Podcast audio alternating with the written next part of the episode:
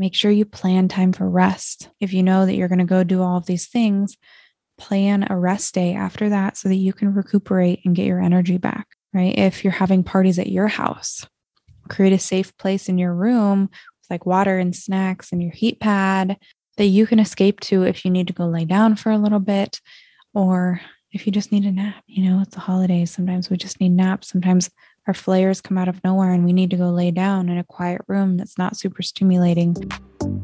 Hi, and welcome to the Endo Babe podcast. I'm your host, Chelsea Bree. I'm an ultrasound tech turned endometriosis coach, positivity and self love advocate, a seven on the Enneagram, and I am a proud dog mom. And I'm on a mission to help you live more positively with endometriosis and be happy in your body. On the EndoBabe podcast, we're going to dive deep into all things endometriosis, mindset, self love, health, and so much more. This is a badass podcast for badass endobabes, and I want you to leave this podcast feeling inspired and empowered on your own health journey with more confidence in the belief that you too can have more good days than bad. Are you with me, babes? See you in the podcast. Hello, and welcome to another episode of the Endo Babe podcast. And happy, almost Merry Christmas. Happy Christmas, depending on where you are in the world. Today, I want to chat about coping with chronic illness through the holidays. This can be, and this is going to kind of tie into the episode that we did last week with ways to set effective boundaries. And this episode is really coping with your chronic illness, right? There are so many things that we want to do, and boundaries are a very important part of really living well with your chronic illness, but I want to focus today on coping, right? And specific coping mechanisms and things that you can do to help make your holidays just like that much easier, right? Just like a little bit easier. And we're going to start with mindset because mindset plays a huge role in literally everything. I think it's important during times of high stress whether it be the holiday seasons and there's a million things going on and you have a bunch of parties and family coming over, like really focusing on you and making sure that you feel your best is priority, right? Whether that be meditating, making sure you're drinking enough water, making sure you're sleeping enough, writing out your gratitudes, journaling every day, writing your affirmations, working on self love statements, because you're going to be harder on yourself for overindulging or whatever it might be. Really working on helping yourself feel really good during this time is important, right? And one of the biggest mindset things that I'm going to share with you today is focusing on what you can do instead of focusing on what you can't do, right? Because whether it be you want to do all of the traditions that your family does. If you're like a 5K family, I don't know. I don't know. Not my family, but whatever it be, you can still do the things that you love to do. You just have to alter them like a little bit, right? And mindset plays a huge role in it. Like one of our traditions is driving into the mountains to go cut down a Christmas tree. Now, if you grew up in the mountains, I did it for the first time this year, right? And we altered it so that we could still have our tradition, but it didn't cause me to flare. Right. And so we drove through the whole mountains and we didn't get that far from the car. We just kind of walked up the mountain a little bit. Whereas, like, I'm sure when some families might hike for a really long time to go get their tree to find like the perfect tree, but that's just not realistic for me at this moment. Right. And that's okay. I can still do the things that I love, but altering them as needed. Right? If you want to make your favorite dishes and you don't want to miss out on gravy and stuffing and all of these things, you can just alter them a little bit to fit your dietary needs. Right? So you don't have to miss out on the things that you love. And I have a uh, all of my tried and true Christmas recipes, all my holiday recipes that I'll link below this that you guys can go download for free um, as a gift. Merry Christmas. They are all delicious. Everything's so good. So, like cornbread, gluten free cornbread stuffing. We have like cranberries. what else is on there? Allergy friendly gravy, mashed potatoes, cinnamon rolls, waffles. And I mean, if you guys need help altering them for other dietary needs, most of them are, or they are all gluten free and dairy free, uh, cow dairy free, I should say. You don't have to miss out on things just because you have a chronic illness, right? And when you can focus on what you can do instead of what you can't do, it helps you feel empowered instead of defeated, right? And so go ahead and click the link below this episode to download the Christmas recipes. If you sh- make them, share them on Instagram and tag me. I'd love to see them. Um, the scallop potatoes are heavenly, so good. Um, so good. I can't wait for you to try everything and let me know what's your favorite. Um, another thing I want to chat about for mindset is especially during the holidays, is forgiving loved ones, right? And this is going to be just going to help you cope a little bit better, right? Because having a chronic illness can like show you who your true friends are, quote unquote, whatever that quote is, right? But and there will be some people in your life who will be there for you 100% no matter what. But it's common to be disappointed sometimes by loved ones because they don't understand why you can't go hiking 10 miles to get a Christmas tree or why you can't do everything that you used to be able to do, right? And we have to come to terms with that ourselves.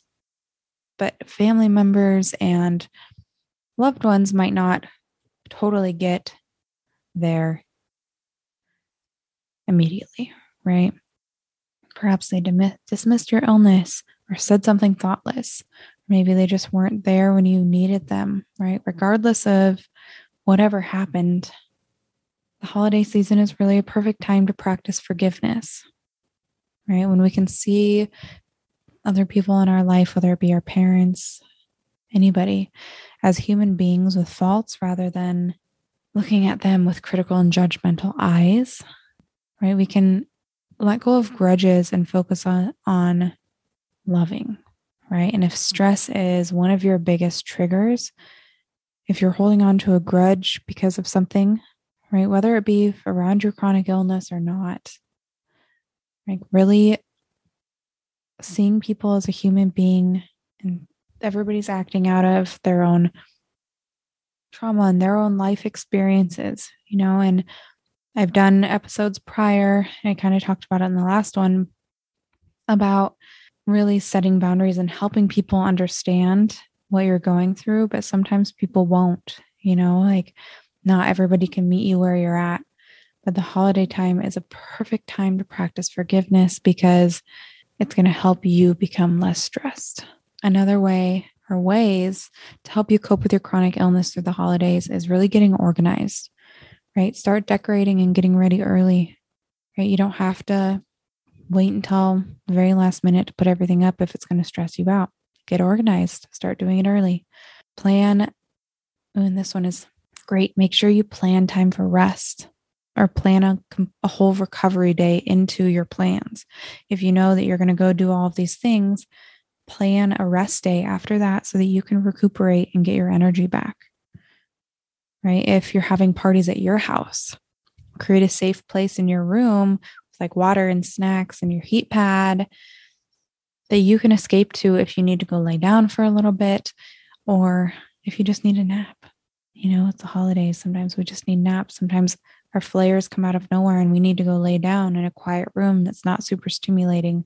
So make sure that you have a safe place in your house, in your room, wherever it is that you can go lay down. Prep, prep, prep food if you can, right? Get ready so you don't have to do it all in one day. You can look into disability services in your city at places like churches and schools and things like that. Sometimes they have services and they can like bring you a holiday meal if you can't get out. They can take you Christmas shopping, they can arrange for caroling and other holiday things, and that can help accommodate you if like you are alone this holiday season, right? And you can't get out and you can't walk really far, you know, whatever it is. Sometimes churches and schools and places like that have Christmas like disability services to help people. Um, you can order presents and groceries online so you don't have to go fight all of the crowds and the stress. Uh, calling venues ahead of time. This one's huge, right? So if you know that you're going to some restaurant or some place for dinner or an event, calling them ahead of time so there are less surprises when you get there, right? Whether your illness needs public seating, right? If you need to sit down a majority of the time, calling and asking if they have public seating. If not, you might need to bring your cane, right? If you have a specific food allergy, if you need special lighting or close parking, whatever it is, just make a quick call to the venue and see if they can accommodate, right? Most places, I mean, I worked in the restaurant industry forever, like we'll bend over backwards for you guys, right? We'll bend over backwards for the customers because that's part of the business, right? And so making a quick call and seeing if they can accommodate. And if not, then you're not surprised when you get there. And it's just going to help level out stress, right? Simplify things. If you are doing Christmas at your house, you could do a potluck and have everybody bring a special dish, or you can assign people, like have cooking assignments, like so and so does this, so and so does that. And it's still kind of like a potluck, but then it's you can have everybody cook at your house if you want them instead of bringing a dish if you want everybody just to cook it yourself or at your house you can like assign everybody a different thing to cook. And then everybody's together in the kitchen cooking and it's not all on one person because that is fucking stressful. Hosting parties can be really stressful so just whatever you can do to simplify things the better right? Um another thing you can do is if like you are hosting a party at your house create start and end times, right? If you know that you crash after three hours, say my party starts at eight and it ends at 11, right? Create an end time so people know, like, okay, or five to eight or whatever it is. So people know, like, oh, okay, cool. This is just like a three hour event. It's not an all night thing. Because sometimes, depending on how many drinks everybody has, or if people are drinking at all or playing games, time can get away from you. And if you know that you have like a three hour time limit, on yourself, when your energy, whatever it is, creating a start and end time for your parties is key. Um, using like compostable or disposable dishes so you don't have to do the dishes makes cleanup so much easier. And last but not least, really don't be afraid to make new traditions, right? Christmas doesn't have to look like the way it, it did when you grew up. It doesn't have to be full of family and parties. It doesn't have to be busy, go, go, go. Right? You could have Christmas all day in your pajamas watching Christmas movies and ordering Chinese. Right? You could have a Christmas drive in the mountains with just you and your significant other. Right? It doesn't have to be this big, crazy event. I know we put a lot of pressure on ourselves to go, go, go and do, do, do and have all these things. We put a lot of shoulds on ourselves, like I should have it, Christmas should look this way. But if if that makes your endo flare, right? And you don't actually really want to do all of that stuff, don't be afraid to make new traditions, right? The holidays get to look however you want them to. Your whole life does, right? You don't have to see certain people if you don't want to. You don't have to go to events if you don't want to. Right? Go back and listen to the last episode where I really talked about boundaries um, through the holidays, like ways to set effective boundaries from it being like I gave you guys like talking scripts and some like tools that you can use to help like plan your month. I hope you have the most beautiful Christmas. And I love you all so fucking much. I cannot believe you guys have been along. For those of you who've been here since the very beginning, like I started this podcast in November of 2019. So we've been going two years strong. You guys are amazing. And all of the new people listening and enjoying are also amazing. You're all amazing. I love you all. And I hope you have a beautiful, wonderful Merry Christmas. Oh, babe, thank you so much for taking the time to listen today. I had so much fun and I'm so fucking grateful for every single one of you. If you thought that this was helpful or you loved any part of this podcast, I would love, love, love for you to screenshot it and post it on Instagram at Chelsea Brie, C H E L S E A A B R I, and tag me. I would love to see what you're getting out of the episodes. It makes me so happy. I would also love it if you'd subscribe to the podcast and leave a review because that just helps other wonderful endo babes find me as well. I adore you, and I believe that you don't deserve to feel like shit. You deserve to have a normal life despite endometriosis. So I love you so much, and I hope you have a wonderful day. And I'll catch you on next week's episode of the Endo Babe podcast.